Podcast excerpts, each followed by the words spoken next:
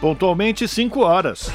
Começa agora Jornal Brasil Atual, edição da tarde. Produção em parceria com Brasil de Fato. As notícias que os outros não dão. Movimentos populares, política, direitos humanos, economia, mundo do trabalho, cultura e prestação de serviço. Jornal Brasil Atual. Edição da tarde.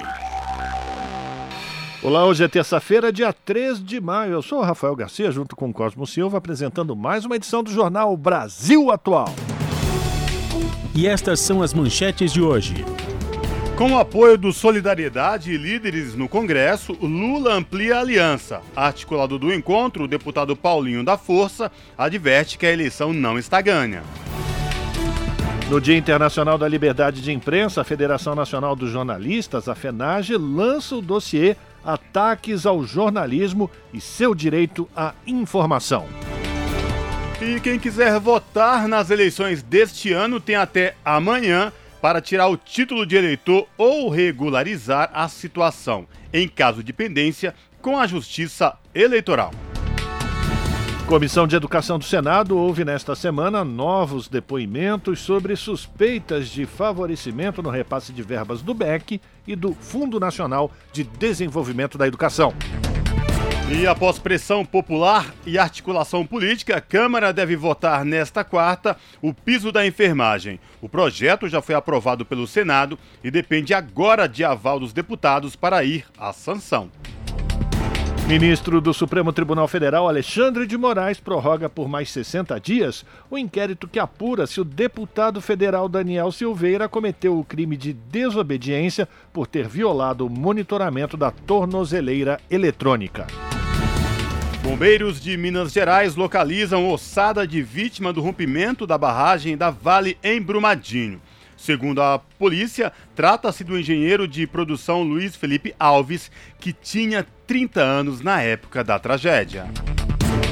Brasil registra aumento de 113% nos casos de dengue até abril deste ano, na comparação com o mesmo período do ano passado. Segundo o boletim do Ministério da Saúde, já são mais de 542 mil casos da doença. 5 horas, 2 minutos, horário de Brasília. Participe do Jornal Brasil Atual Edição da Tarde por meio dos nossos canais nas redes sociais.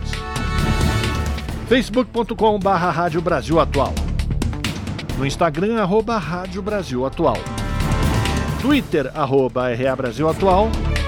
Ou pelo WhatsApp, o número é 11 9 6893 7672. Você está ouvindo? Jornal Brasil Atual, edição da tarde. Uma parceria com Brasil de Fato. Na Rádio Brasil Atual. Tempo e temperatura.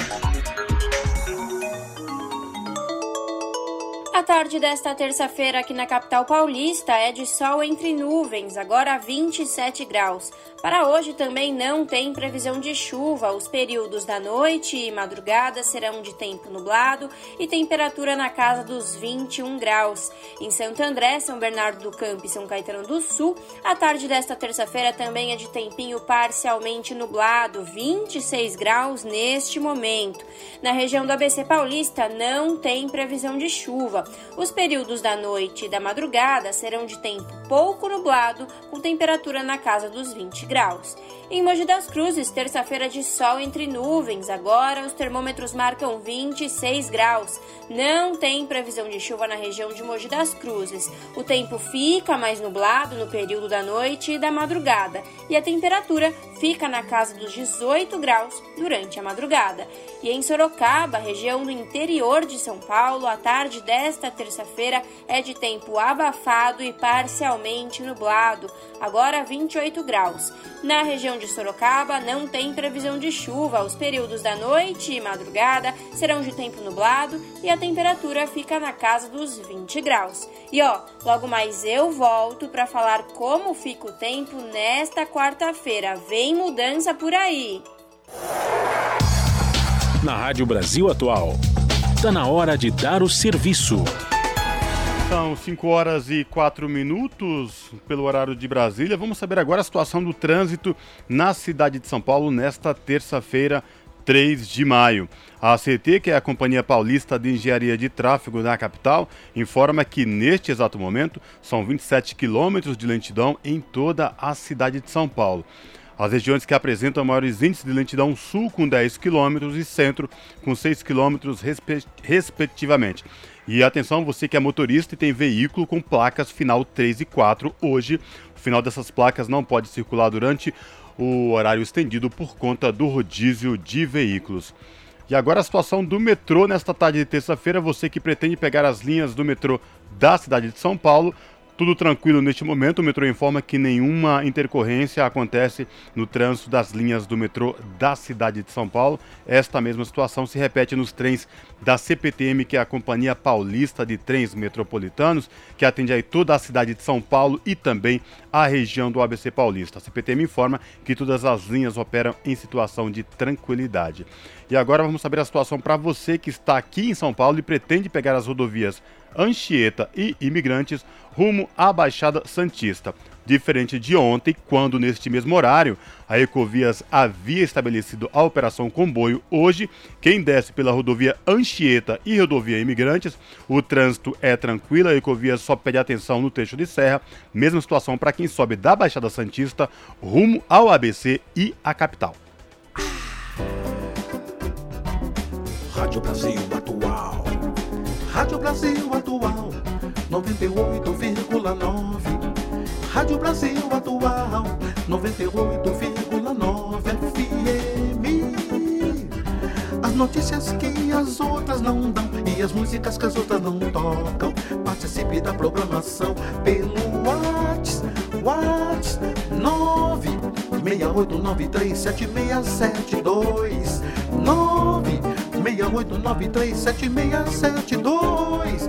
Rádio Brasil Atual 98,9 FM. Trabalhos técnicos de Fábio Balbini, o cinquentão das paradas. Jornal Brasil Atual. Edição da tarde. 5 horas e 7 minutos. E a guerra no leste europeu já atingiu os 69 dias. Hoje, a Ucrânia seguiu com uma nova tentativa de retirada de civis da cidade portuária de Mariupol. Mais de 200 civil, civis continuavam presos no interior do complexo metalúrgico da Azovstal, em Mariupol, onde os últimos combatentes ucranianos se encontram cercados há várias semanas. O presidente da Câmara da cidade revelou a Reuters que cerca de 100 mil pessoas continuam na cidade, mesmo depois da ocupação pelas tropas russas.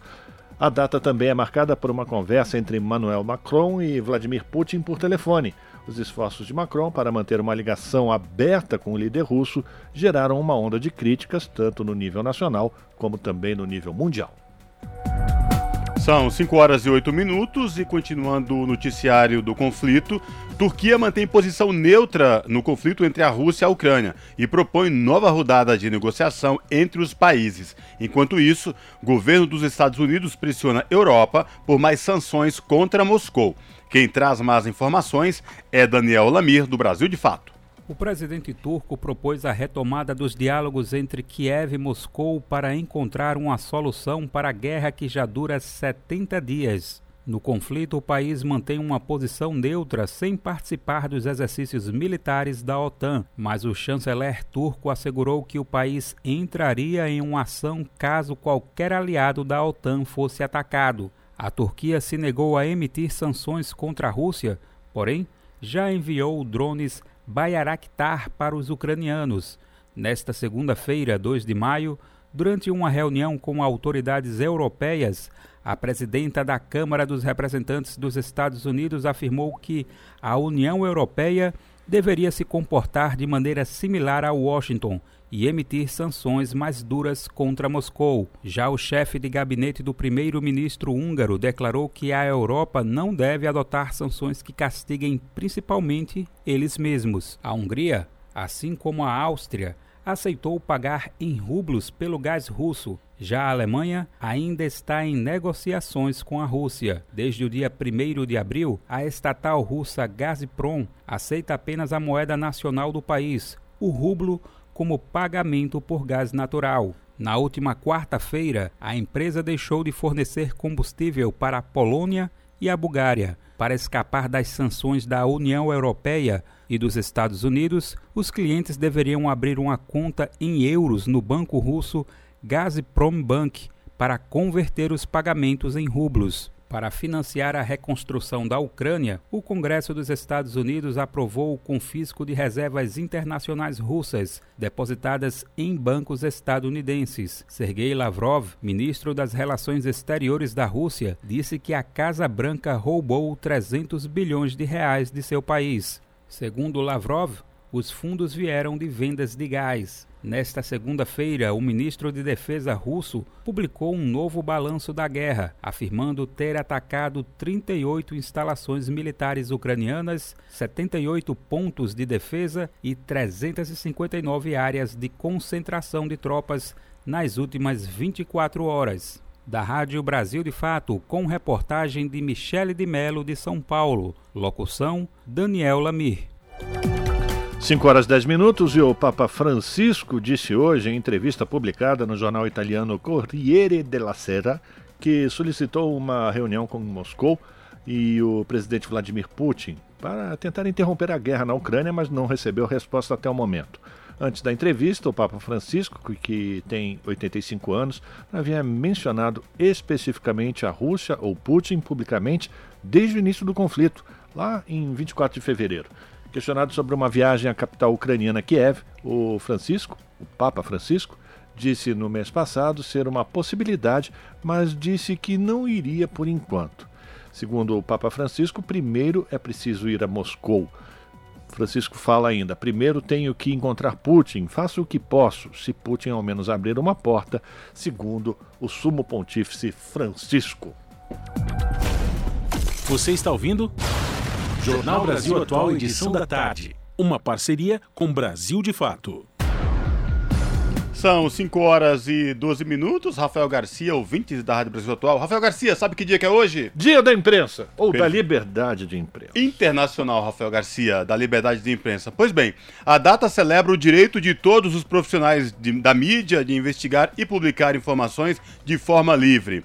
Em comemoração, a Federação Internacional de Jornalistas realiza uma série de eventos ao redor do mundo. Aqui no Brasil, em parceria com a Federação Nacional dos Jornalistas, a FENAGE, o grupo lança o dossiê Ataques ao Jornalismo e seu direito à informação.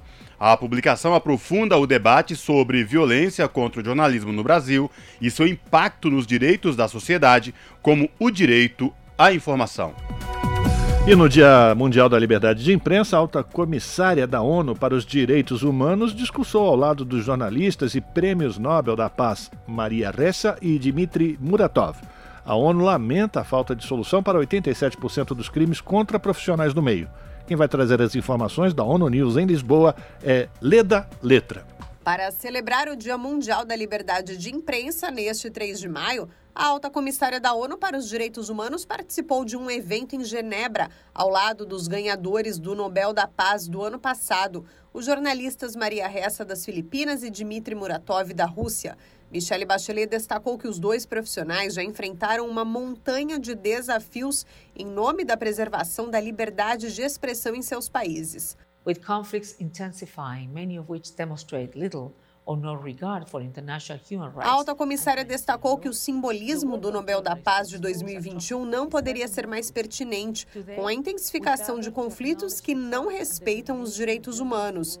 Por isso, Bachelet acredita que o trabalho dos jornalistas em expor atrocidades é mais crucial do que nunca. A alta comissária citou ainda casos de jornalistas assassinados ao redor do mundo. De acordo com a Unesco, foram 55 profissionais mortos somente no ano passado sendo que a impunidade permanece. 87% dos crimes ocorridos desde 2006 ainda não foram elucidados. Somente desde o fim de fevereiro, 12 jornalistas foram assassinados nos ataques da Rússia à Ucrânia. No Dia Mundial da Liberdade de Imprensa, Michelle Bachelet falou ainda sobre o uso de softwares espiões, Pegasus e Candiru, que, segundo ela, são uma afronta ao direito à privacidade e uma obstrução à liberdade de expressão. Por isso, ela já pediu uma moratória na utilização desses programas. Da ONU News, em Lisboa, lê da letra. São 5 horas e 14 minutos e o secretário-geral da ONU afirmou que ferramentas digitais, embora contribuam para a democratização no acesso à informação, facilitam também censura e violência. Prêmio Guilherme Cano da Unesco saiu para a Associação de Jornalistas de Belarus por bravura de profissionais do país. Dando News em Nova York, Mayra Lopes. Neste Dia Mundial da Liberdade de Imprensa, o secretário-geral das Nações Unidas, Antônio Guterres, destaca o trabalho essencial de jornalistas e outros profissionais do meio que procuram transparência e responsabilidade daqueles que estão no poder. Segundo o chefe da ONU, embora muitas vezes corram grande risco, eles seguem na linha de frente para levar informações precisas e para salvar vidas. Guterres destacou o trabalho durante a pandemia e em zona de guerra, onde são fundamentais para garantir reportagens de qualidade. O secretário-geral falou do desafio que o crescimento da digitalização impõe à imprensa. Digital technology has democratized access to information, but it has also created serious challenges. Para Guterres, o avanço da tecnologia digital embora contribua para a democratização no acesso à informação, também facilita a censura e cria novos canais para opressão e abuso, além de aumentar o risco de assédio e violência. Um levantamento citado por ele indica que quase três em cada quatro profissionais sofreram violência online. Guterres lembrou que há 10 anos foi estabelecido um plano de ação para a segurança dos jornalistas, para proteger os trabalhadores e acabar com a impunidade dos crimes cometidos contra eles. Da ONU News em Nova York, Mayra Lopes. Agora são 5 horas e 16 minutos e quem quiser votar nas eleições deste ano tem até amanhã, dia 4 de maio, para emitir a primeira via do título de eleitor ou regularizar a situação em caso de dependência, ou melhor, em caso de pendência com a Justiça Eleitoral. Termina o prazo também para quem quiser transferir o domicílio eleitoral mudando o município onde vota, bem como incluir o nome social no título de eleitor no caso de pessoas transexuais e travestis. A data vale também para idosos e pessoas com mobilidade reduzida solicitarem a transferência do local de votação para uma sessão acessível. Além da opção de ir ao cartório eleitoral, a pessoa pode fazer tudo pela internet sem necessidade de sair de casa no site tse.jus.br. Eu vou repetir: tse.jus.br. Online também é possível pagar multas eleitorais atrasadas e solicitar a revisão de dados no caso de títulos cancelados. De 5 de maio até o final da eleição, nenhuma alteração vai poder ser efetuada no registro do eleitor. O único procedimento permitido é a emissão da segunda via do documento até 10 dias antes do primeiro turno das eleições, marcado para o dia 2 de outubro. São 5 horas e 17 minutos. Em reunião com aliados e auxiliares, o ex-presidente Lula decidiu que o ex-ministro Edinho Silva será o novo chefe da comunicação de sua campanha ao Palácio do Planalto. A informação foi publicada pelo jornalista Igor Gadelha no portal Metrópolis. O anúncio oficial, porém, ainda deve demorar alguns dias, em razão de algumas pendências que Edinho precisa resolver antes de assumir o posto de fato. A primeira delas é arranjar alguém para substituí-lo como coordenador do plano de governo do ex-prefeito Fernando Haddad, pré-candidato do, do PT ao governo de São Paulo este ano. Outra pendência é decidir se pedirá ou não licença do cargo de prefeito de Araraquara.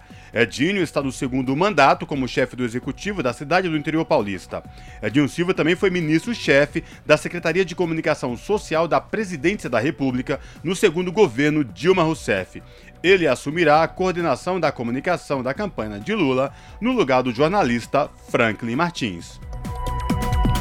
E artigo 19, a Organização de Direitos Humanos que defende e promove o direito à liberdade de expressão e de acesso à informação, lançou, na última semana, a cartilha digital Corrida Eleitoral. Além de incentivar e ajudar a tirar ou renovar o título de eleitor, a cartilha também explica como participar de todo o processo eleitoral. Acompanhe na reportagem de Larissa Borer.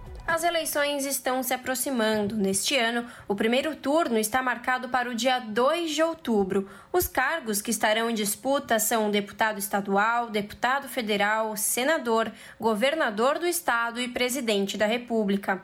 No final de 2021, começaram as campanhas para tirar ou regularizar o título de eleitor e, neste ano, ganharam força. Para realçar a importância de se tirar o título e explicar de uma forma mais didática o processo eleitoral, a organização Artigo 19 lançou a cartilha digital Corrida Eleitoral. Paulo José Lara, coordenador de Direitos Digitais da Artigo 19, aponta quais foram os dois principais motivos que levaram a entidade a criar a cartilha. São dois motivos principais, né, na minha visão. Um é porque a eleição que a gente vai viver esse ano é uma eleição fundamental para a manutenção da democracia brasileira. Uh, e ela representa muito mais do que uma escolha política, de tendências políticas, mas uma escolha também que aparenta ser entre eh, a garantia de um Estado democrático e o caminho de um Estado autoritário e totalitário com falta de respeito às instituições e ao processo e ao, ao, ao Estado democrático de direito. Essa é uma das razões, eu acho que é uma. Eh, muitas pessoas já disseram isso, mas essas eleições desse ano uh, talvez sejam as eleições mais importantes desde a redemocratização que a gente já viveu e talvez em muito tempo. Então, o primeiro ponto é a importância para o Brasil dessas eleições. O segundo ponto é um esforço nesse que é, a sociedade brasileira para fazer com para reforçar a ideia na sociedade brasileira de que a participação e os direitos têm que ser exercidos. Então aí nesse sentido é um processo é, de fomentar a participação e o conhecimento da sociedade de uma forma geral aos processos políticos, aos direitos fundamentais de associação, de participação e do conhecimento é, da, da, importância que esses direitos fazem para a vida, a vida em sociedade, para a vida do coletivo é, e para e o país. Vale lembrar que o total de votos nulos no segundo turno das eleições presidenciais de 2018 chegou a 7,4%, se tornando o maior percentual registrado desde as eleições de 1989 somando mais de 8 milhões de pessoas. Carlos Gonçalves, morador de Imbuguaçu, defende que a democracia é a única forma de exercer livremente a cidadania. O melhor sistema é o democrático, divisão de poderes. Isso é importantíssimo. Você escolher o seu deputado federal, estadual, o seu governador, o seu senador, o seu presidente. Presidente é importantíssimo. A marcha da democracia. A democracia é uma coisa, é um papel importantíssimo. Eu sempre votei e sempre votar. Né? Porque você está colocando uma coisa maravilhosa. A democracia é um caminho livre para todo ser, todo cidadão. É a maêutica, o ato de você escolher ser escolhido. Né? O coordenador de direitos digitais da Artigo 19, Paulo José Lara, lembra que é necessário a população ter a consciência de que votar é participar da vida política, mas também é importante conhecer os candidatos, suas propostas e cobrar o que foi prometido depois de eleitos. Uh, o mais importante é que as pessoas tenham a consciência de que um passo muito simples e muito relevante da participação eh, na coletividade é, é, colocar o seu voto na urna. E mais do que isso, colocar o seu voto na urna não pode ser uma atitude em si, né, que termina em si. Isso tem que servir para que as pessoas conheçam os programas políticos, conheçam quem são os candidatos e candidatas, que conheçam um pouco como funciona o sistema político brasileiro, de que forma as pessoas podem participar é, das próprias decisões políticas, mesmo em períodos não eleitorais, ou seja, através de todos os dispositivos e mecanismos que o poder público propicia de participação, comitês, comissões, debates dentro de partidos políticos, debates em, é, na sua localidade, associações de bairro, bairro, na prefeitura, etc. Então, o voto é muito importante, a gente precisa fazer que as pessoas é, tenham a consciência de que o voto faz muita diferença e que esse voto e que essa conscientização seja também um primeiro passo de uma maior e mais intensa participação política, no sentido de conhecer quais são as opções e apresentar para a classe política brasileira também as necessidades que a sociedade tem hoje em dia. Dona Tereza Neves, que completou 72 anos de idade e pela lei não é mais obrigada a votar, conta que neste ano votar para ela tem um peso maior, já que ela tem esperança de ver o Brasil exibindo toda a sua riqueza. Eu estou fazendo questão de votar pelo seguinte: eu ainda tenho muita esperança de ver o nosso país, embora tão escravizado, eu ainda tenho esperança de ver a riqueza do nosso Brasil fluindo. Tenho muita esperança. E tem mais. Eu só deixo de votar se me proibirem de votar. Se eu viver 100 anos com 100 anos eu vou às urnas. Para ter acesso à cartilha digital Corrida Eleitoral, entre no site artigo19.org. Larissa Borer, Rádio Brasil Atual e TVT. E o nosso contato agora no Jornal da Rádio Brasil Atual é com o Vitor Nuzzi. O Vitor Nuzzi, que é repórter do portal da Rede Brasil Atual, redebrasilatual.com.br. Olá, Vitor, prazer falar contigo, seja muito bem-vindo. Olá, Cosmo, prazer é meu, obrigado pelo convite. Vitor, quais destaques do portal da RBA você traz para os nossos ouvintes nesta terça-feira? Então, Cosmo, eu estive na manhã dessa terça lá na, na, no bairro da Liberdade, em São Paulo, né, no, do Sindicato dos Metalúrgicos, acompanhando um evento que é, era a formalização do apoio do, do, Partido Solidariedade à candidatura Lula nas eleições deste ano. Mas o evento se tornou, na verdade, Cosa, quase um ato suprapartidário, porque ali, além do, do, do Solidariedade, tinha é, representantes do Congresso, o primeiro vice da Câmara, o deputado Marcelo Ramos, senadores Randolfo Rodrigues e Omar Aziz, então foi um, um evento mais ampliado, não, não, não se limitou ao, ao apoio formal do Solidariedade. Vitor, diante do que você viu e presenciou, qual a tua expectativa em relação a tudo isso que vem se desenhando esse tabuleiro de xadrez em volta da candidatura do ex-presidente Lula ao Palácio do Planalto este ano? Então, Cosmo, o... tem duas coisas aí, né? O o provável candidato a vice, né, o ex-governador Geraldo Alckmin, é, até chamou o encontro de um prenúncio da vitória, né, é, pouco ali no calor do momento, mas o Paulinho, né, o Paulinho da Força, é, ex-presidente da Força Sindical, deputado federal, é, presidente do Solidariedade, lembrou que a, é, né, a eleição está longe de, de ter ganho, estar ganha. Né? Para ele, não só os conservadores no Brasil, o, a direita mundial, né, foi o que ele falou durante o evento, vai atacar a candidatura Lula o tempo todo. Então é preciso estar atento com essa perspectiva. Né? Apesar do, de o Lula hoje né, estar na frente das pesquisas, a gente ainda tem cinco meses, né, é, praticamente cinco meses, no primeiro turno da eleição. Em política,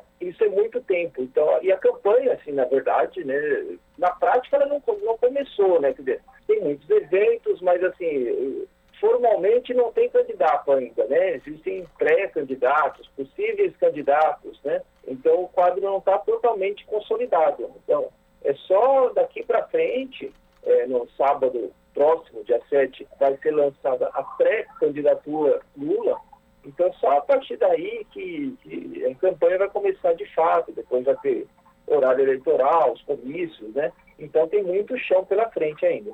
Ô Vitor, você falou que este ato aí em São Paulo, né, para reafirmar o apoio do Solidariedade ao nome do ex-presidente Lula, e você falou que foi mais amplo porque também tinha parlamentares, como você falou, Randolfo Rodrigues da Rede, o senador, o deputado Omar Aziz do PSD. Isso sinaliza também um, um, um leque mais ampliado de forças em nome do ex-presidente. A gente pode entender dessa forma, Vitor? Ah, com Cosmo. Ah, aliás, o objetivo era esse mesmo. Quer dizer, a, a princípio seria só né, uma reunião assim, da direção de solidariedade, né, que é o partido presidido pelo Paulinho, mas eh, ele tomou essa iniciativa de eh, chamar outros, outros parlamentares, os parlamentares expressivos, né, o, Marcelo Ramos, que era do PL, ele saiu do PL assim que o presidente da República se filiou, é uma voz influente na Câmara. O Randolph, a gente sabe, né, que da rede teve um papel importante na CPI da Covid, assim como o senador Omar Aziz, e também estava lá a Marília, a Marília Reis, né, a Marília Reis até pouco tempo atrás era do PT, inclusive, se filiou recentemente à Solidariedade e deve sair candidata ao governo de Pernambuco. Ela até propôs lá durante o evento que o Lula eleito, né, implemente um programa de distribuição de renda que o avô dela, Miguel Arraes, implementou em Pernambuco, chamado Chapéu de Palha. E para ilustrar isso, ela deu um chapéu de palha para o Lula, que, que usou lá durante o evento. Então foi um evento bastante, eh, acho que do ponto de vista da representação partidária, política, foi bem representativo. Vitor falou em relação sobre rodar o Brasil, essas questões que estão assolando o país como uh, desemprego, fome e ataques à democracia? O Randolfo até falou explicitamente sobre isso, que, o, que a candidatura não pode cair na, no que ele chamou de cantilenas, né? Cantilena, no, no caso, seria assim, assuntos é, pouco pertinentes né, à, eleição, como né, o caso do deputado Daniel, Daniel Silveira, que ele chamou de delinquente, mesmo os ataques ao STF, né, é, repetidos ataques, ele acha que o foco da campanha, aliás, muitos ali falaram isso, né, nesse sentido, tem que ser a, a questão econômica do Brasil, né, a realidade brasileira, né, com 19 milhões passando fome efetivamente, quase 13 milhões de desempregados, queda na renda, inflação, né, fila do osso. Então, é, são essas questões que realmente interessam as pessoas né, no dia a dia e que devem ser consideradas prioritárias uh, na campanha. O Lula falou isso mesmo também, que, que existe uma dívida social que precisa ser paga. Precisa começar a ser paga a partir da, da eleição deste ano. Né? E, e para isso, né, é preciso, de fato, é, ampliar as alianças, né, Cosmo? Como ele fez, aí chamando, né, atraindo o Alckmin pra, como vice, o Alckmin, que era um nome histórico do PSDB, agora está no PSB, aí, agora Solidariedade, a Rede, nomes do PSD, além do, de partidos mais é, como tradicionais aliados, né, com o PSDB, é, é isso que vai permitir consolidar chances né, de vitória numa eleição que certamente vai ser bastante disputada e com essa, sempre com essas ameaças no ar a todo momento. Eu reforço aí o convite para os nossos ouvintes aqui no Jornal da Rádio Brasil Atual, edição da tarde, acessar o portal da Rede Brasil Atual, redebrasilatual.com.br e conferir na íntegra esta reportagem do Vitor Nuzzi, que tem como título Com apoio do Solidariedade e líderes no Congresso, Lula amplia a aliança. Vitor, obrigado mais uma vez por falar com os nossos ouvintes aqui no Jornal da Rádio Brasil Atual, edição da tarde. Se cuide, espero falar contigo em uma próxima oportunidade, viu? Abraço. Um abraço para você e para os ouvintes, Cosmo. Obrigado e até a próxima. Falamos aqui com o Vitor Nuzzi, no Jornal Brasil Atual. Jornal, Brasil Atual. Edição da tarde. 5 horas 32 minutos. A deputada federal Carla Zambelli tem saldo de 22 mil reais bloqueados em conta para indenização aos músicos Tom Zé e José Miguel Wisnik. O processo questiona o uso não autorizado da música Chic Chic em um vídeo que sugeria apoio do Norte e do Nordeste ao presidente Jair Bolsonaro. Quem traz mais informações é Gabriela Moncal. A Justiça de São Paulo decidiu manter o bloqueio de cerca de 22 mil reais das contas bancárias da deputada federal Carla Zambelli, do PL, por cobrança dos músicos Tom Zé e José Miguel Wisnik.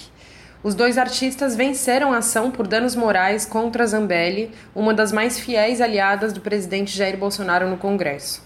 A informação foi revelada pelo jornal O Globo. A ação, ajuizada em agosto de 2020, questionava o uso da música Chique Chique em um vídeo que sugeria apoio das regiões norte e nordeste do Brasil a Bolsonaro, divulgado nas redes sociais da deputada. Na peça publicitária, aparecia colagem de imagens de outdoors e de aglomerações causadas por Bolsonaro e, junto também, trechos de alguns discursos do mandatário, utilizando de fundo a música de Tom Zé e Wisnik como trilha sonora. Zambelli jamais sequer entrou em contato com os músicos para informar que estava se apropriando da canção para fazer a propaganda para Bolsonaro. Também não foram pagos qualquer quantia aos donos dos direitos autorais da obra pelo uso que fazia de sua propriedade intelectual. A deputada já tinha depositado em juízo, antes da decisão do bloqueio das contas, quase 100 mil reais, mas a quantia não cobria toda a indenização definida na Justiça. Já a nova cifra completa o valor a ser pago, já contados juros, correção monetária e honorários de advogados. Lembrando que na primeira sentença, Zambelli interpôs uma apelação, levando o processo para a segunda instância da Justiça de São Paulo. Resultado: perdeu de novo por três votos a zero. Mesmo assim, a deputada continuou apresentando novos recursos para a Justiça e adiando o pagamento da indenização devida. Mas em novo acordão, publicado no Diário Oficial da Justiça, no dia 7 de outubro do ano passado, foi imposta a terceira derrota consecutiva de Zambelli no caso. De São Paulo, da Rádio Brasil de Fato, locução Gabriela Moncal. São 5 horas e 35 minutos. A Comissão de Educação do Senado vai ouvir nesta semana novos depoimentos sobre suspeitas de favorecimento no repasse de verbas do MEC e do Fundo Nacional do Desenvolvimento da Educação. Entre os convidados está a chefe do cerimonial do MEC, ex-assessores comissionados e o prefeito investigado pela impressão de bíblias com a foto do ex-ministro. Mais informações com Marcela Cunha.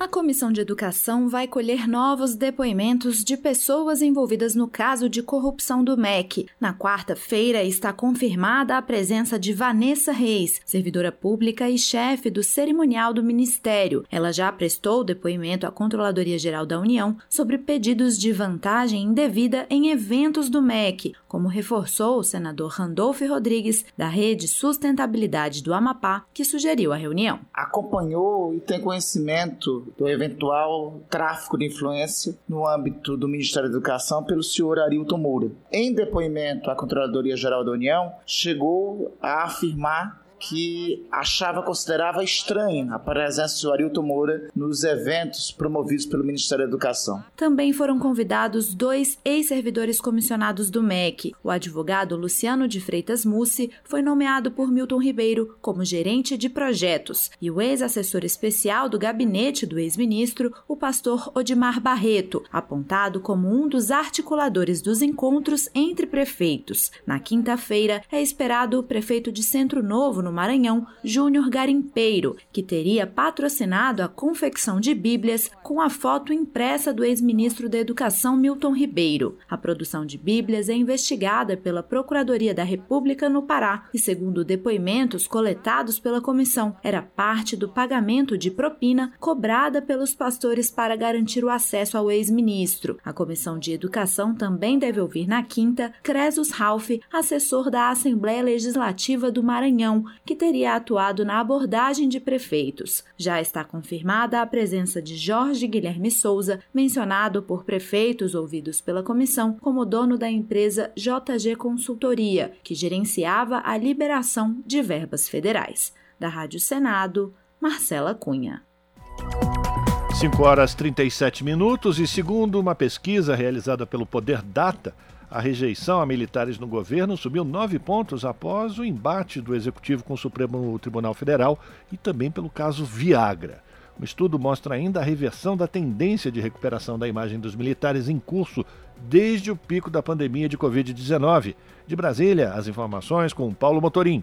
A rejeição da população brasileira à presença de militares no governo disparou em 2022. A piora coincide com o período em que foram divulgados as compras questionáveis das Forças Armadas envolvendo Viagra e próteses penianas, além do uso de recursos do Sistema Único de Saúde, o SUS. O levantamento também sucede um novo enfrentamento entre militares e o Supremo Tribunal Federal. Na semana passada, o ministro da Defesa respondeu a declarações do ministro Luiz Roberto Barroso sobre uma suposta atuação das Forças Armadas contra o processo eleitoral. A pesquisa, divulgada pelo Poder Data, realizada em abril deste ano, mostrou que a taxa dos que consideram negativa a participação dos militares no governo e na política subiu 9 pontos percentuais desde dezembro, atingindo 44%. A avaliação positiva ficou em 43%. O levantamento apontou que outros 8% acham que a presença de integrantes das Forças Armadas em cargos de poder não afeta o país. Os que não souberam responder somam 5%. O resultado mostrou que a tendência de recuperação na imagem dos militares após o pico da pandemia, quando a avaliação negativa dos integrantes das Forças Armadas no governo chegou a 52%, se inverteu. Em entrevista ao Brasil de Fato, o sociólogo Paulo Ribeiro da Cunha, autor do livro Militares e Militância, comentou os escândalos envolvendo as compras das Forças Armadas. Segundo, que eu acho que vai que está pegando na imagem das Forças Armadas, o próprio Santos Cruz já está vindo à tona o tempo todo tentar descolar essas compras desenfreadas de Viagra, de picanha, de prótese penial, de enfim, várias questões que outro dia eu estava conversando com um amigo meu das Forças Armadas, dos, contatos, né? Uhum. Ele falou, Paulo, é duro devido as piadinhas que rolam por aí. Cunha afirmou ainda que os escândalos provocam um desgaste na imagem das Forças Armadas que era positiva antes do governo Bolsonaro. Para a pesquisa, foram 3 mil entrevistados em 283 municípios nas 27 unidades da federação. A margem de erro é de 2 pontos percentuais, o intervalo de confiança de 95%. De Brasília, da Rádio Brasil de Fato, Paulo Motorim. São 5 horas e 40 minutos. O ministro do Supremo Tribunal Federal, Alexandre de Moraes, prorrogou por mais 60 dias o inquérito aberto para apurar se o deputado federal Daniel Silveira cometeu crime de desobediência por ter violado o monitoramento da tornozeleira eletrônica. De acordo com o ministro, um relatório da Polícia Federal demonstrou que houve ocorrências não justificadas. A defesa de Daniel Silveira alega que o parlamentar não pode ser alvo de medidas que possam restringir o mandato, conforme já foi concedido pela Corte em 2017. Segundo os advogados, nos casos de medidas judiciais que tenham impacto no mandato parlamentar, a decisão precisa ser votada pela Câmara dos Deputados no prazo de 24 horas, como ocorre nos casos de prisão. No entanto, Moraes não submeteu sua decisão, que determinou o monitoramento ao Congresso, por entender que a medida não interfere no mandato.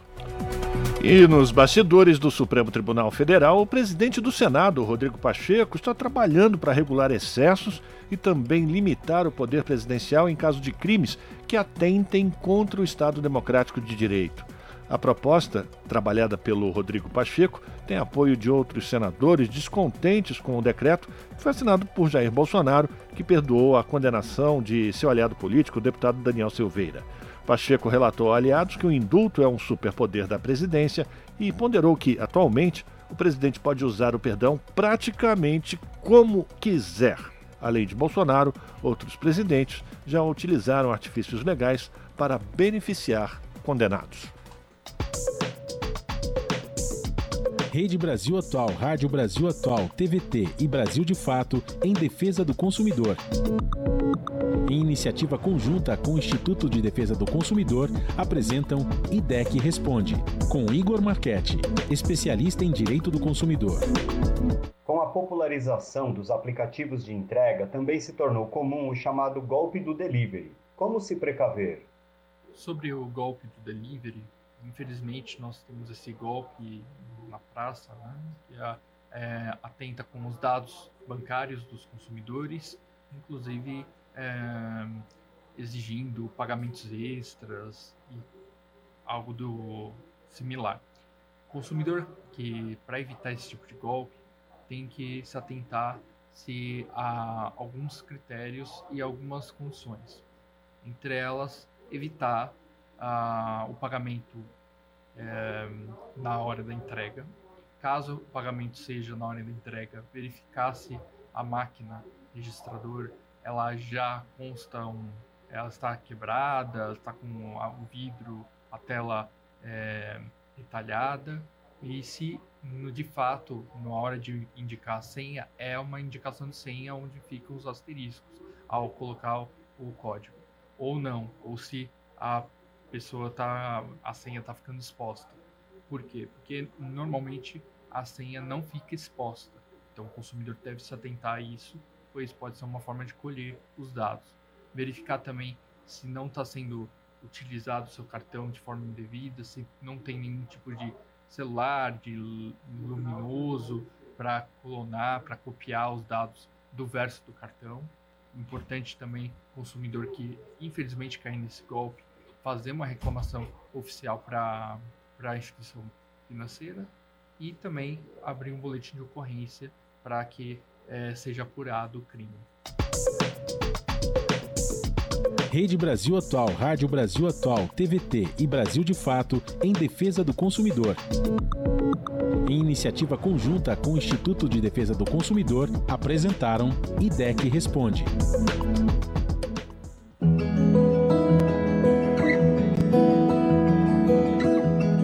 Momento agroecológico. No coração do agreste pernambucano, fazer bolinhos é ter esperança, ao menos para Valdenir Pinheiro Maciel, boleira e agricultora. Fazer bolo para criança é, é, muito especial, a gente faz com amor, com carinho, entendeu? E para a gente é, acho que é uma vitória a gente conseguir. Nascido em 2014, o grupo de boleiras do assentamento Normandia em Caruaru hoje é referência dentro do PENAI, Programa Nacional de Alimentação Escolar. Os bolinhos de saia, produzidos no espaço do MST, estão na merenda escolar de mais de 40 mil estudantes da rede estadual de Pernambuco. Só no Recife são 56 escolas, no Agreste, mais 27 unidades escolares. Segundo a boleira Wesla Maria da Silva, a produção gira em torno de 40 toneladas por mês. Só de imaginar que o que a gente está produzindo ali, mesmo que a gente vire uma semana, em claro, tudo que a gente está produzindo vai para crianças que não tem nada para comer em casa e você pensar, nossa, eu estou alimentando aquela criança. A sensação, a descrever é incrível. Mas nem sempre foi assim. A estrutura montada dentro da agroindústria do assentamento Normandia é uma conquista recente e vem de anos de muita luta. A boleira Valdenir lembra que no início de tudo, em 2014, a oportunidade de gerar renda foi o que levou o grupo de oito mulheres a não desistir mesmo com poucos recursos. Não foi fácil, porque tudo no início a gente tinha que cada um juntar um pouquinho, cada um trazia uma coisa de casa, um material, entendeu? Naquela tentativa de que desse tudo certo, o grupo. Assim como Valdenir, Lucy Cleide é uma das únicas que está desde a formação do grupo. Antes a gente comprava só o básico, né? Feijão, arroz, a carne sempre não dava para a semana toda e hoje a gente tem uma boa alimentação, a gente dá para fazer nossa feira até o mês todinho e ainda sobra alguma coisa para a gente poder cuidar da nossa saúde e da beleza. Ter uma renda fixa hoje no agreste pernambucano não é uma alternativa fácil. Na cidade, a cadeia de produção têxtil que move a região de Caruaru praticamente parou junto com as feiras condenando as famílias ao desemprego e condições indignas de trabalho. No campo, o desmonte dos programas sociais prejudicou a vida das famílias camponesas. Wesley está há apenas cinco meses no preparo dos bolinhos. Para a jovem de 20 anos, o trabalho foi um alívio em meio às dificuldades impostas pela pandemia. Foi a época mais, que eu posso dizer, a época mais horrível que eu vivi. Foi, eu também fiquei desempregada, passei alguns dias na crise, mas com essa oportun grande oportunidade que essas meninas tiveram, foi sensacional. A diferença dos bolinhos de Normandia para os produtos produzidos industrialmente não está apenas no valor nutricional, mas em toda a cadeia de produção. Todos os ingredientes vêm de assentamentos, acampamentos e outras áreas de produção familiar e agroecológica. Os mais saboreados nas escolas são os de macaxeira, laranja, banana e cenoura. Para Mauricéia, fazer bolo é se reinventar todos os dias para conseguir sobreviver. Essa relação de fazer parte de um assentamento, de ser parte desse assentamento, de um movimento social que luta por direitos, né? direitos humanos, direito pela vida, direito pela soberania popular, realimentar, tem tudo a ver. O trabalho coletivo começa nas batedeiras, no preparo da massa. Depois os bolos vão para as forminhas. A dosagem é exata, não mais que 100 gramas. Só assim os produtos chegam ao forno. A cada 30 minutos, uma fornada de 400 unidades está pronta. No próximo passo é hora dos bolinhos descansarem. Eles precisam resfriar a uma temperatura de 30 graus para serem embalados. No final do processo, em saquinhos de 12, estão prontos para saírem até as escolas. Do Recife, da Rádio Brasil de Fato, com reportagem de Pedro Estropaçolas. Locução: Daniel Lamir. As notícias que os outros não dão. Jornal Brasil Atual. Edição da tarde. Uma parceria com Brasil de Fato.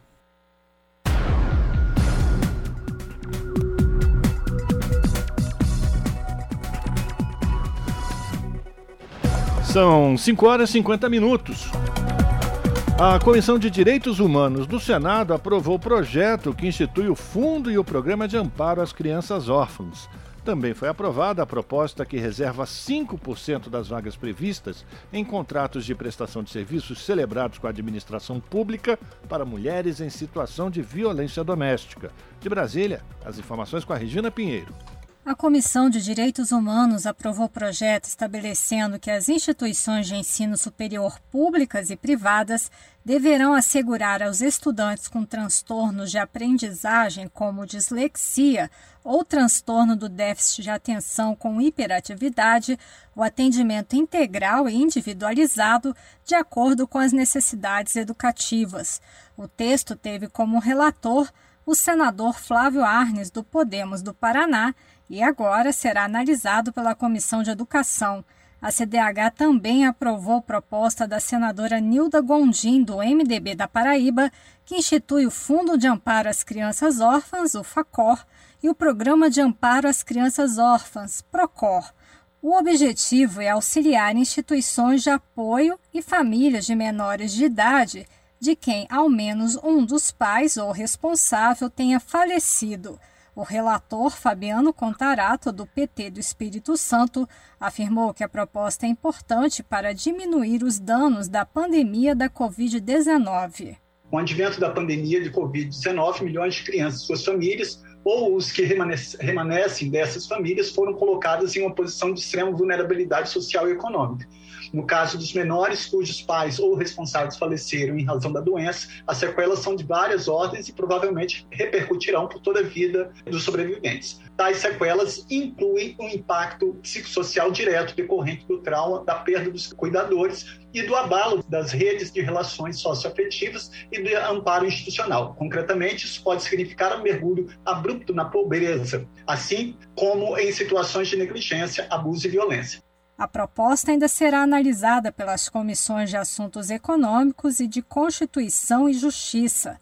A CDH também aprovou o projeto de iniciativa do senador Flávio Arnes, que reserva para mulheres em situação de violência doméstica e familiar 5% das vagas quando houver abertura de 100 ou mais postos de trabalho em contratos de prestação de serviços com as administrações públicas diretas, autárquicas e fundacionais da União, dos estados, do Distrito Federal e dos municípios. Aprovado na forma de novo texto da relatora Rosa de Freitas, do MDB do Espírito Santo, a proposição agora deve ser analisada pela Comissão de Constituição e Justiça em decisão final. Da Rádio Senado, Regina Pinheiro. São 5 horas e 53 minutos. A gente continua em Brasília, agora fazendo contato com a repórter Cristiane Sampaio, do Brasil de Fato, que vai trazer para a gente informações quentes sobre a previsão de colocar em pauta de votação amanhã, nesta quarta-feira, na Câmara dos Deputados, o, o projeto que cria o piso da enfermagem. Cristiane, boa tarde, obrigado pela tua participação, bem-vindo. É isso mesmo, amanhã talvez a gente tenha finalmente a definição desse processo de articulação e de luta política que durou já muitos anos, Cristiane. Boa noite, Rafael Garcia. Boa noite, Cosmo Silva. Obrigada aqui pela, pela participação aqui no Jornal Brasil Atual. Prazer em falar com vocês. Eu falo aqui ao vivo, direto do Salão Verde, essa antessala do, do plenário da Câmara dos Deputados, e é exatamente isso que vocês mencionaram, sim. Existe uma tendência de votação para que esse projeto seja de fato avaliado amanhã pelo plenário, pelo plenário da Câmara. Já foi aprovado pelo Senado em novembro do ano passado já fazia alguns dias ou semanas que o presidente da Câmara, Arthur Lira, havia prometido essa votação para essa semana. É, eu conversei hoje com diferentes deputados aqui, inclusive falei rapidamente com o relator do texto, o deputado Alexandre Padilha, que confirmou essa previsão. Outros deputados também têm manifestado isso por aqui, como é o caso do deputado Zé Guimarães, que é um dos principais articuladores políticos da oposição, por exemplo. Ele falou rapidamente com a gente hoje aqui, disse, chegou a dizer, inclusive, Rafael, é, é, iremos para tudo ou nada amanhã.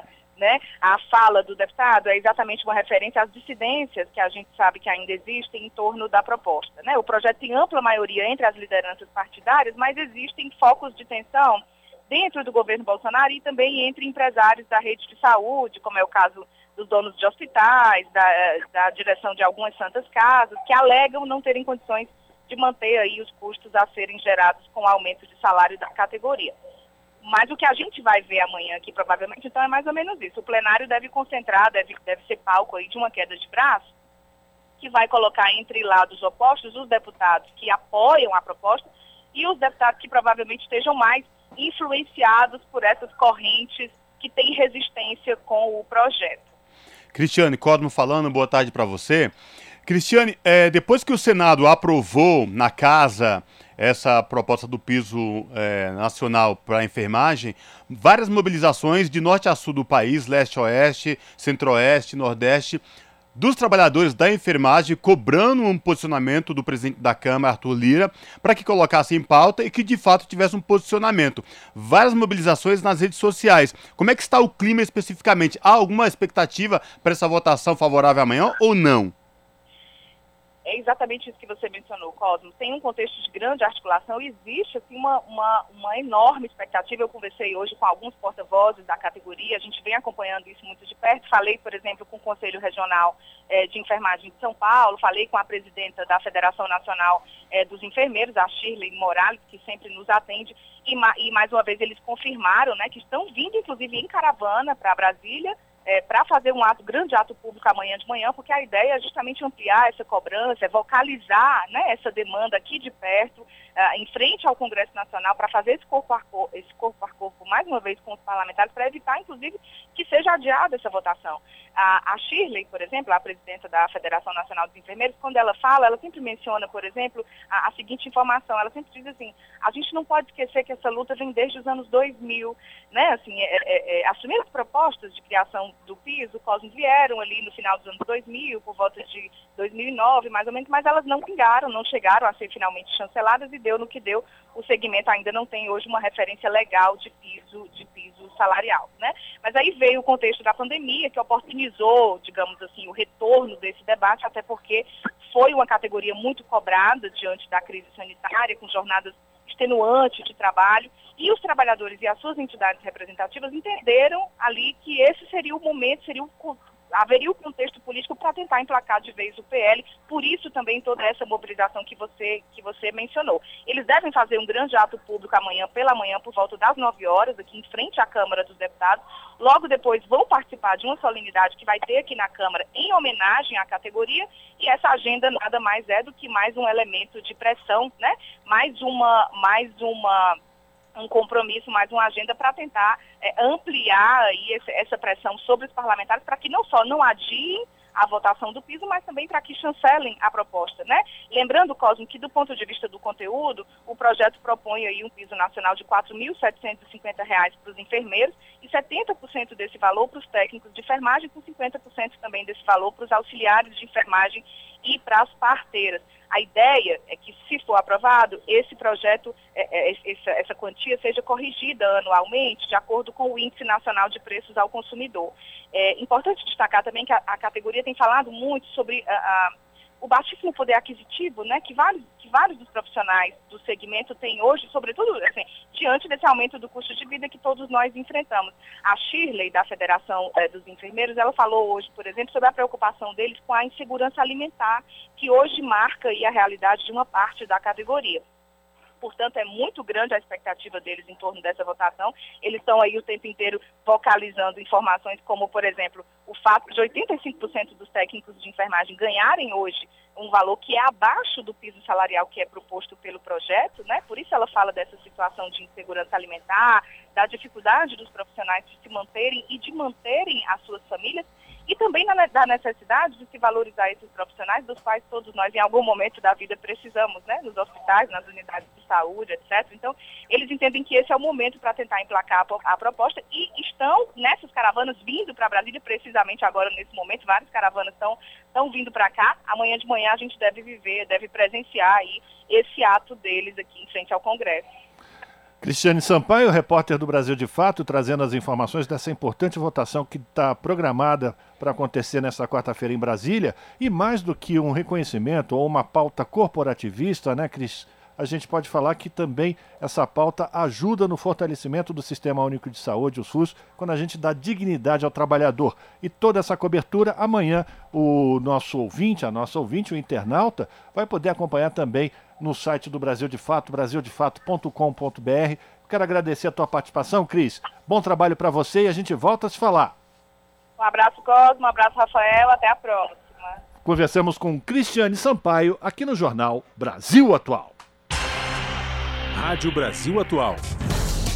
Para sugestões e comentários, entre em contato conosco por e-mail redação@jornalbrasilatual.com.br ou WhatsApp DDD 11 96893 7672. Acompanhe a nossa programação também pelo site redebrasilatual.com.br.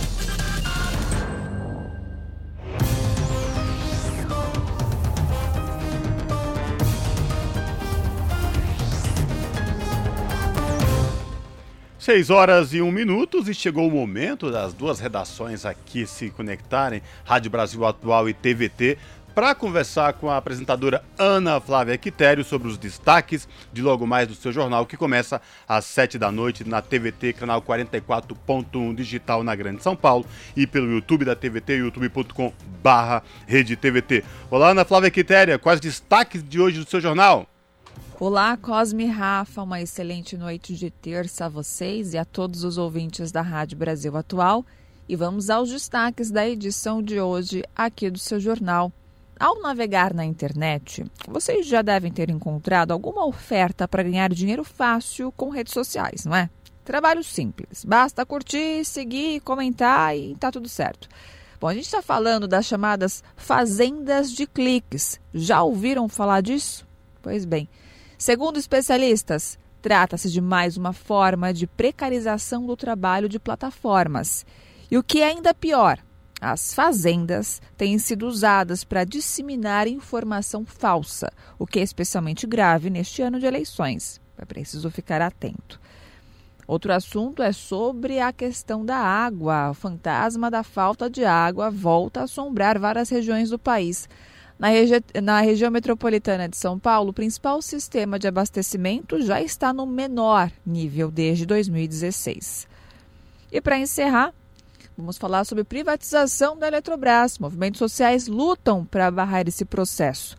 Uma ação na justiça quer impedir a continuidade do processo até que o governo mostre os impactos tarifários para a população com a venda da estatal. A conta de luz pode ficar muito mais cara mas o governo Bolsonaro conseguiu o sigilo do processo e esconde essa informação. Bom, essas e outras reportagens completas vocês conferem daqui a pouco, pontualmente às sete da noite comigo no seu jornal. Bom programa, Rafa e Cosmo. Beijão grande a todo, para todo mundo e eu aguardo vocês, hein? Até lá. Jornal Brasil Atual, edição da tarde. Uma parceria com Brasil de Fato. Agora são 6 horas 3 minutos e a gente continua aqui no Jornal Brasil Atual falando sobre a ativista trans brasileira que estava programada para representar o país no Fórum Social Mundial que está sendo realizado no México e foi deportada por supostas inconsistências na documentação. A ativista acusa transfobia na imigração do país, no México. Quem traz mais detalhes é o repórter Rodrigo Gomes. A presidenta da Associação Nacional de Travestis e Transsexuais, Keila Simpson, foi deportada do México no final da tarde deste domingo, onde ia participar do Fórum Social Mundial, que começou ontem e vai até o próximo dia 6. A ativista iria representar o Brasil como diretora da Associação Brasileira de ONGs, a ABONG, e palestrar numa mesa que debate violência contra a população trans. Ela considera ter sido vítima de transfobia, pois estava com toda a documentação regularizada para a viagem. Apenas seu nome não está retificado nos documentos, embora nas fotos ela esteja registrada em sua expressão de gênero feminina. Keila saiu do Brasil no sábado à noite e chegou ao aeroporto internacional da cidade do México na manhã de domingo, quando o pesadelo começou travesti não tem direito de representar o Brasil. Eu sou diretora da BONG, lá representar a LT, e eu estava com tudo ok, passagem de ida de volta, voucher de hotel, e eles me pediram um bilhete eletrônico de volta. A gente não tem bilhete, os bilhetes agora são eletrônicos. A companhia só faz check-in 24 horas, no máximo 48 horas de antecedência do voo. A minha volta era para o dia 7 de maio. Eu estava chegando lá no dia primeiro, então não tinha como mostrar o bilhete. Eu mostrei o voucher eletrônico, mostrei que a gente estava no hotel, Hotel Marlov, a gente tinha uma delegação do Brasil que estava lá, outras pessoas, e mesmo assim eles não deixaram eu passar. Com todos os argumentos, não deu para passar e eu tenho exatamente noção de que foi transfobia, porque eu não tenho um nome retificado. Meu nome de registro está no meu passaporte, embora a, a foto seja uma foto com meu gênero feminino, né? Que essa incongruência entre a foto e o nome deixou com que as autoridades do México cometessem mais um caso de transfobia, né? Keila não só foi impedida de entrar no México, como passou 12 horas praticamente incomunicável, além de não poder se alimentar ou tomar banho. Eu fiquei é, sem comunicação, não me deixaram eu pedir os telefones para me comunicar com as pessoas. Passei mais de 12 horas sem ter acesso aos meus telefones. Obviamente que eu pude ligar para o Brasil para duas pessoas para conversar com elas, dizer que estava bem dentro do possível mas esse impedimento de você ficar incomunicável também é uma violência que não pode acontecer. Eu tinha que ter minha rede social liberada para eu poder conversar com a chefe da delegação nossa que já estava lá no México, né? E ela estava desesperada e depois eu fiquei sabendo, quando eu cheguei aqui no Brasil, que tinha uma delegação lá na porta do aeroporto, conversando com a, delegada, com a delegada lá da Polícia Federal de lá para explicar a situação. E mesmo assim, essas pessoas não foram autorizadas em nenhum momento a ter acesso a conversar comigo, às 17 horas de domingo, mesmo com as tentativas da delegação brasileira de contatar a embaixada do país no México e do apoio da Comissão de Direitos Humanos local, Keila foi embarcada num voo com destino ao Brasil. A justificativa da imigração mexicana para a deportação foi a existência de inconsistências na documentação. A presidenta da ANTRA destaca que a diplomacia brasileira não tomou nenhuma atitude para intermediar o caso e que os ativistas brasileiros foram ignorados na sede da embaixada.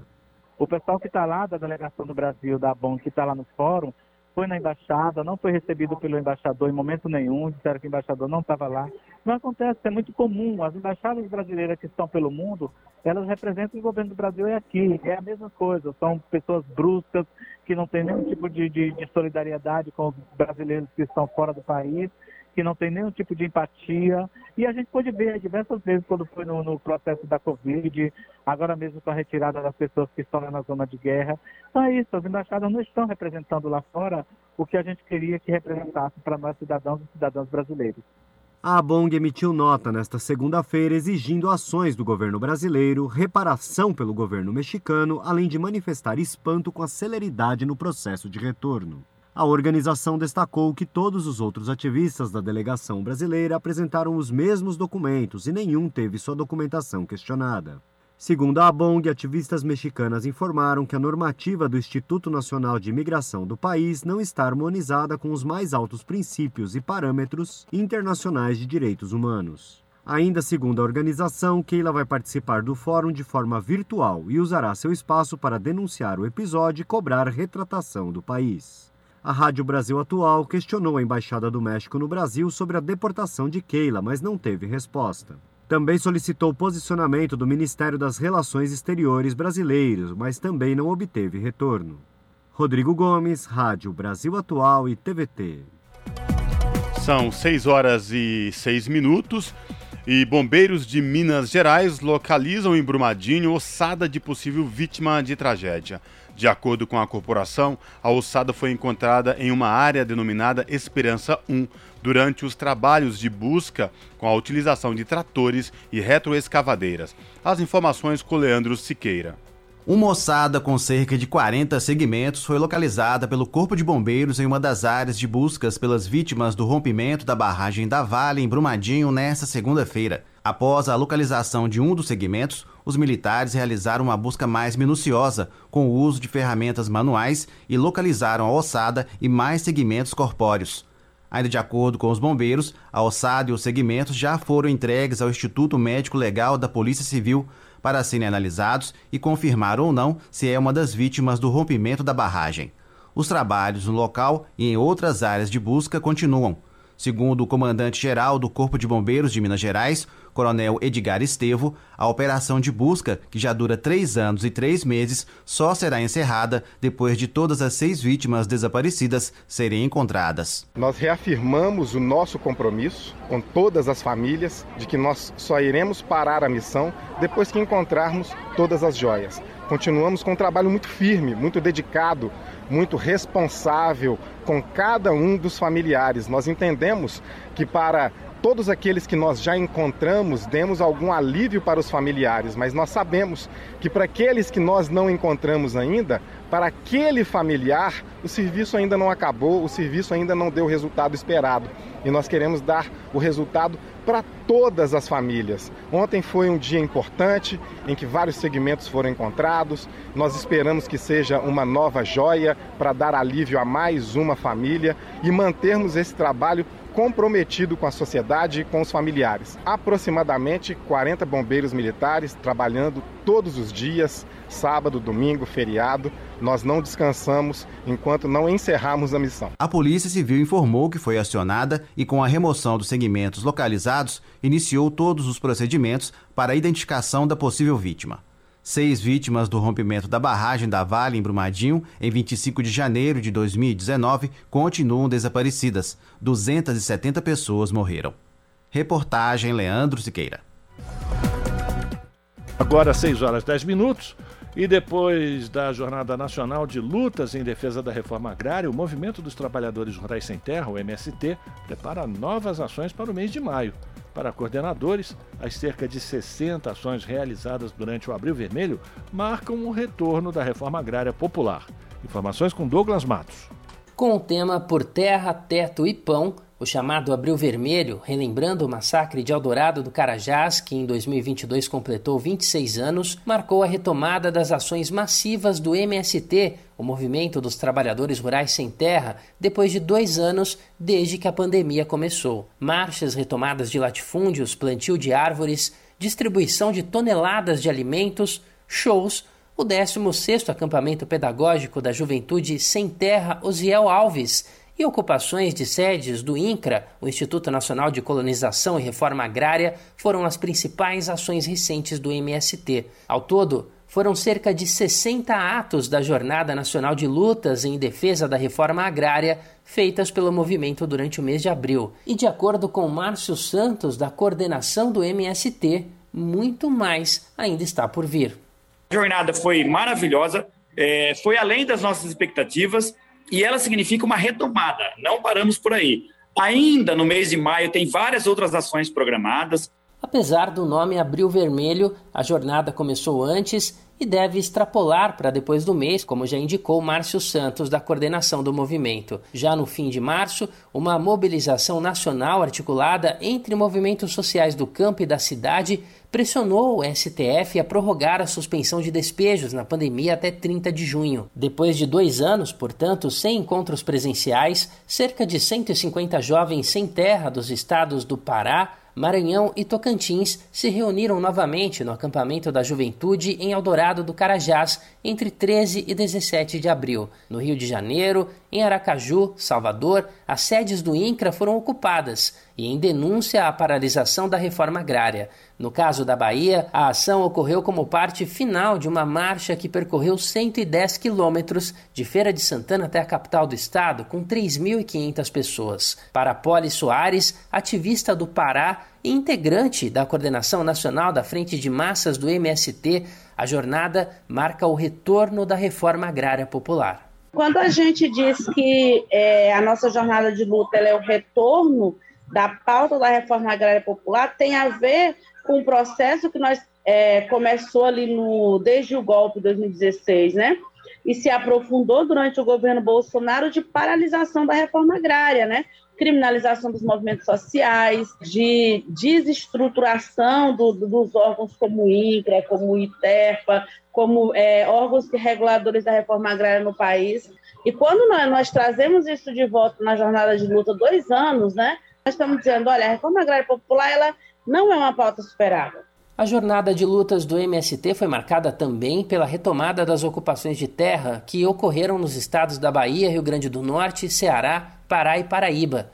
Em Guaratinga, na Bahia, cerca de 105 famílias ocupam desde o início de abril a fazenda improdutiva Marta Verde. Em Ipueiras, no Ceará, 80 famílias ocuparam a fazenda Lagoa dos Veados, reivindicando que o governo cearense desapropie a área por meio de uma lei estadual. No Rio Grande do Norte, trabalhadores rurais fizeram duas ocupações de latifúndios, uma no município de Barra Macharanguape e outra no Rio do Fogo, no litoral norte do estado, e que foi batizada de Ocupação Paraíso dos Carajás. Na Paraíba, cerca de 50 famílias ocuparam a usina Maravilha, na cidade de Capora.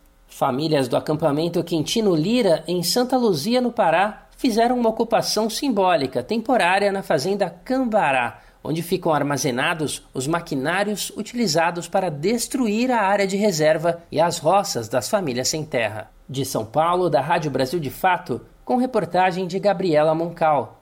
Locução: Douglas Matos. Custo de vida, emprego e desemprego, cesta básica tarifas públicas, salário mínimo. Agora, na Brasil Atual, a análise do DIEESE.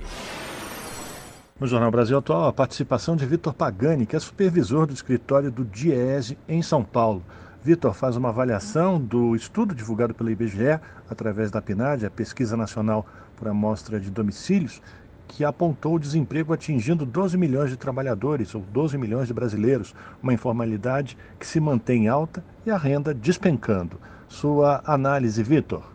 A pesquisa revela um cenário de relativa estabilidade no mercado de trabalho brasileiro, com a manutenção da taxa de desemprego em patamar elevado, 11,1%, o que correspondem a 11 milhões e 900 mil trabalhadores e trabalhadoras desempregados que fizeram uma busca efetiva por trabalho nos 30 dias anteriores à realização da pesquisa. São quase 12 milhões de trabalhadores desempregados, contingente muito elevado, mas a pesquisa revela também, além dessa relativa estabilidade, uma gradual e leve melhora em alguns indicadores. Então a gente viu uma queda nas taxas de informalidade, uma queda na taxa de subutilização da força de trabalho, pequena redução na taxa de desalento, trabalhadores desalentados, e também dos subocupados por insuficiência de horas trabalhadas. Um outro dado positivo é que há um crescimento do emprego formal com carteira assinada. Então a gente observa na pesquisa uma queda do número de trabalhadores por conta própria. Isso ocorre depois de cinco trimestres em que a taxa e o número dos trabalhadores por conta própria vinha aumentando. E a gente observa também uma estabilidade no emprego sem carteira de trabalho assinada. Nesse caso, depois de três trimestres com as taxas e o número de trabalhadores empregados sem carteira de trabalho assinada aumentarem, estabilizou nesse último trimestre. Um outro ponto importante é que houve uma queda na população ocupada nesse último trimestre em relação ao trimestre anterior, o que indica que a taxa de desemprego ela permaneceu estável porque houve uma diminuição da procura por trabalho. A gente viu, diminuiu o número de ocupados, mas não houve um aumento da procura por trabalho. Né? Então a gente pode dizer que a taxa ficou instável porque a oferta de trabalho não aumentou. Com isso, a gente teve uma queda no nível de ocupação da força de trabalho, o nível percentual de ocupados foi reduzido. Isso eu estou destacando porque quando a gente olha para os dados de rendimento, a gente observa que também depois de um longo período houve um pequeno crescimento do rendimento médio nesse último trimestre, crescimento ali de 1,5%, que fez com que o rendimento médio chegasse a R$ 2.548. Sempre lembrando esse é o rendimento médio, né? então é a soma do rendimento de todos os ocupados dividido pelo número de ocupados. A gente sabe que a imensa maioria dos trabalhadores no Brasil recebe tem uma renda inferior à renda média, porque nós temos uma desigualdade enorme no nosso mercado de trabalho. Mas o que a gente observa é que nesse trimestre houve esse leve crescimento. Quando a gente compara com o mesmo trimestre de 2021, aí a gente continua verificando uma queda da renda de 8,7% de queda da renda. Né? Então ainda tem uma perda de rendimento, de poder de compra muito acentuada. Esse foi Vitor Pagani, que é o supervisor do escritório do DIES em São Paulo, aqui no jornal Brasil Atual. Você está ouvindo? Jornal Brasil Atual, edição da tarde. Uma parceria com Brasil de Fato. 6 horas e 20 minutos. Precariedade do ambiente de trabalho, pressão psicológica, exaustão física e mental. Essas são algumas das situações enfrentadas por porteiros que trabalham na cidade de Osasco e região. Sem apoio das empresas terceirizadas, os trabalhadores levaram as reclamações a entidades sindicais e à Câmara de Vereadores do município. Entenda mais na reportagem de Júlia Pereira. É, é uma qualidade do local de trabalho, né? você não tem um lugar adequado, é, vários, amigos vivem ficando doentes, né?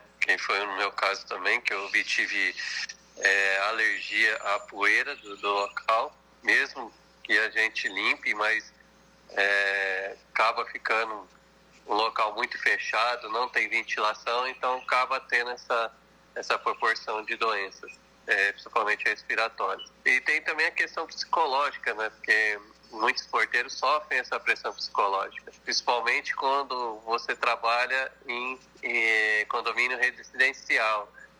É, os moradores fazem muita pressão psicológica em cima e quando você pede ajuda às empresas, as empresas não estão nem aí. É, teve caso de afastamento de porteiros por questão de pressão psicológica, que teve ah, alguns estresses e precisou ser até afastado. Wellington Pesavento é porteiro.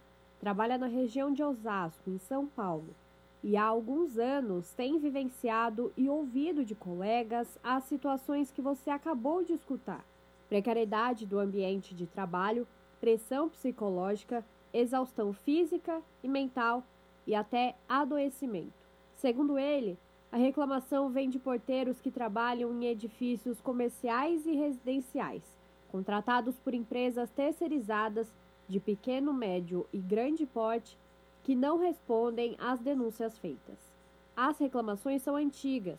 A situação já era vivenciada pelos trabalhadores antes mesmo da pandemia e só se intensificou no período.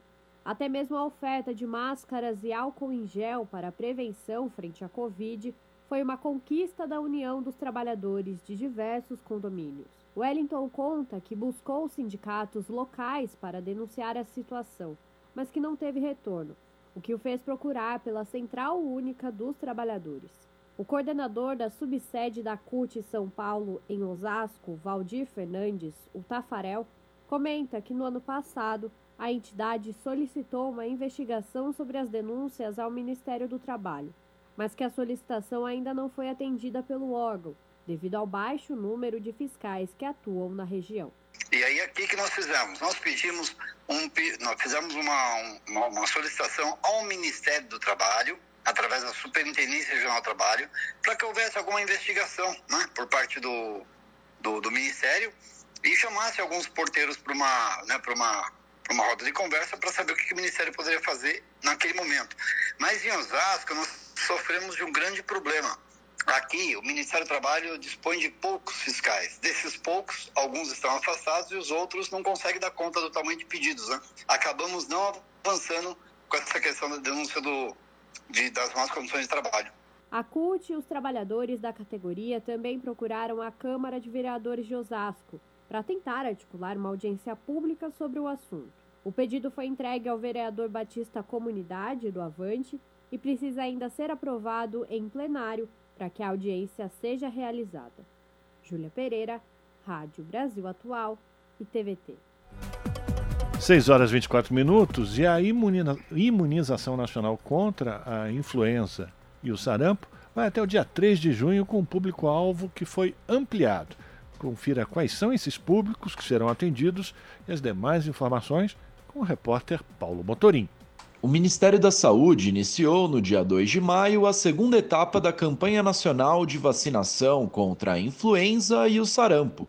Até o dia 3 de junho, além de idosos e trabalhadores da área da saúde, a imunização vai ser estendida para crianças a partir de seis meses a menores de 5 anos de idade. Gestantes e puérperas, povos indígenas, professores e pessoas com comorbidades também devem se vacinar. A expectativa é de que 90% do público-alvo da campanha, que tem 76,5 milhões de brasileiros, seja imunizado nas cerca de 38 mil UBSs do país. De acordo com o Ministério, no caso das crianças entre seis meses e menores de cinco anos, que já receberam ao menos uma dose da vacina influenza ao longo da vida, devem considerar o esquema vacinal com apenas uma dose em 2022 já para as crianças que vão ser imunizadas pela primeira vez, a orientação é agendar a segunda dose da vacina contra a gripe para 30 dias após a primeira. No caso das crianças que precisam tomar a vacina contra o sarampo, não é necessário fazer um intervalo com a vacina da gripe. Inclusive, os dois imunizantes podem ser administrados no mesmo dia. O objetivo da campanha, segundo o Ministério da Saúde, é prevenir o surgimento de complicações decorrentes das doenças, evitando novos óbitos. Ao todo, o governo federal enviou mais de 80 milhões de doses do imunizante da gripe aos estados e ao Distrito Federal para que a vacinação aconteça. Nesta segunda etapa, além dos grupos citados, também entram na lista do público que vai ser atendido forças de segurança e salvamento e as forças armadas, assim como caminhoneiros e pessoas que trabalham com transporte coletivo rodoviário de passageiros. Além dos trabalhadores portuários e funcionários do sistema prisional, também entram na lista adolescentes e jovens de 12 a 21 anos de idade, sob medidas socioeducativas, e a população privada de liberdade. De Brasília, da Rádio Brasil de Fato, Paulo Motorim. A pluralidade de ideias e a informação confiável nunca foram tão necessárias. Você que gosta do conteúdo jornalístico produzido pela Rádio Brasil Atual e pela TVT tem uma missão muito importante: dar o seu apoio para que nossa voz continue cada vez mais forte. Jornalismo independente, com responsabilidade com a notícia e com a democracia, só é possível com a participação e o apoio popular. Acesse o site catarse.me/tvt, faça a sua assinatura e nos ajude com sua contribuição. Rádio Brasil Atual e TVT. Compromisso com a notícia. Compromisso com você. Na Rádio Brasil Atual. Tempo e temperatura. Tempo vai mudar. A quarta-feira na capital paulista será um dia nublado, com previsão de chuva com intensidade fraca moderada durante todo o dia. Chuva que vai e volta. E essa chuva será mais generalizada, com máxima de 22 graus e mínima de 14 graus. Nas regiões de Santo André, São Bernardo do Campo e São Caetano do Sul, a quarta-feira também será de tempo fechado e chuvoso. Chuva com intensidade fraca moderada durante todo o dia. E a temperatura cai, máxima de 22 graus e mínima de 14 graus. Em Mogi das Cruzes, mesma coisa, o tempo muda e a quarta-feira será chuvosa. Tempo nublado, com previsão de chuva com intensidade fraca moderada que vai e volta durante todo o dia, com máxima de 23 graus e mínima de 14 graus. Na região de Sorocaba, interior de São Paulo, a quarta-feira também será chuvosa. A chuva vem logo no começo da manhã e não dá trégua. Chuva mais generalizada, com intensidade fraca a moderada. A temperatura máxima será de 23 graus e a mínima de 13 graus. Larissa Borer, Rádio Brasil Atual. E a gente termina aqui mais uma edição do Jornal Brasil Atual, que teve trabalhos técnicos dele, Fábio Balbini. Na produção, a Letícia Holanda e a Juliana Almeida. Na apresentação, Cosmo Silva e este idoso que vos fala, o Rafael Garcia. Vocês ficam agora com o papo com o Zé Trajano. Na sequência, tem o seu jornal pela TVT. Amanhã a gente volta a partir das 5 da tarde com mais uma edição do Jornal Brasil Atual. A todos, um bom final de terça-feira. Até lá!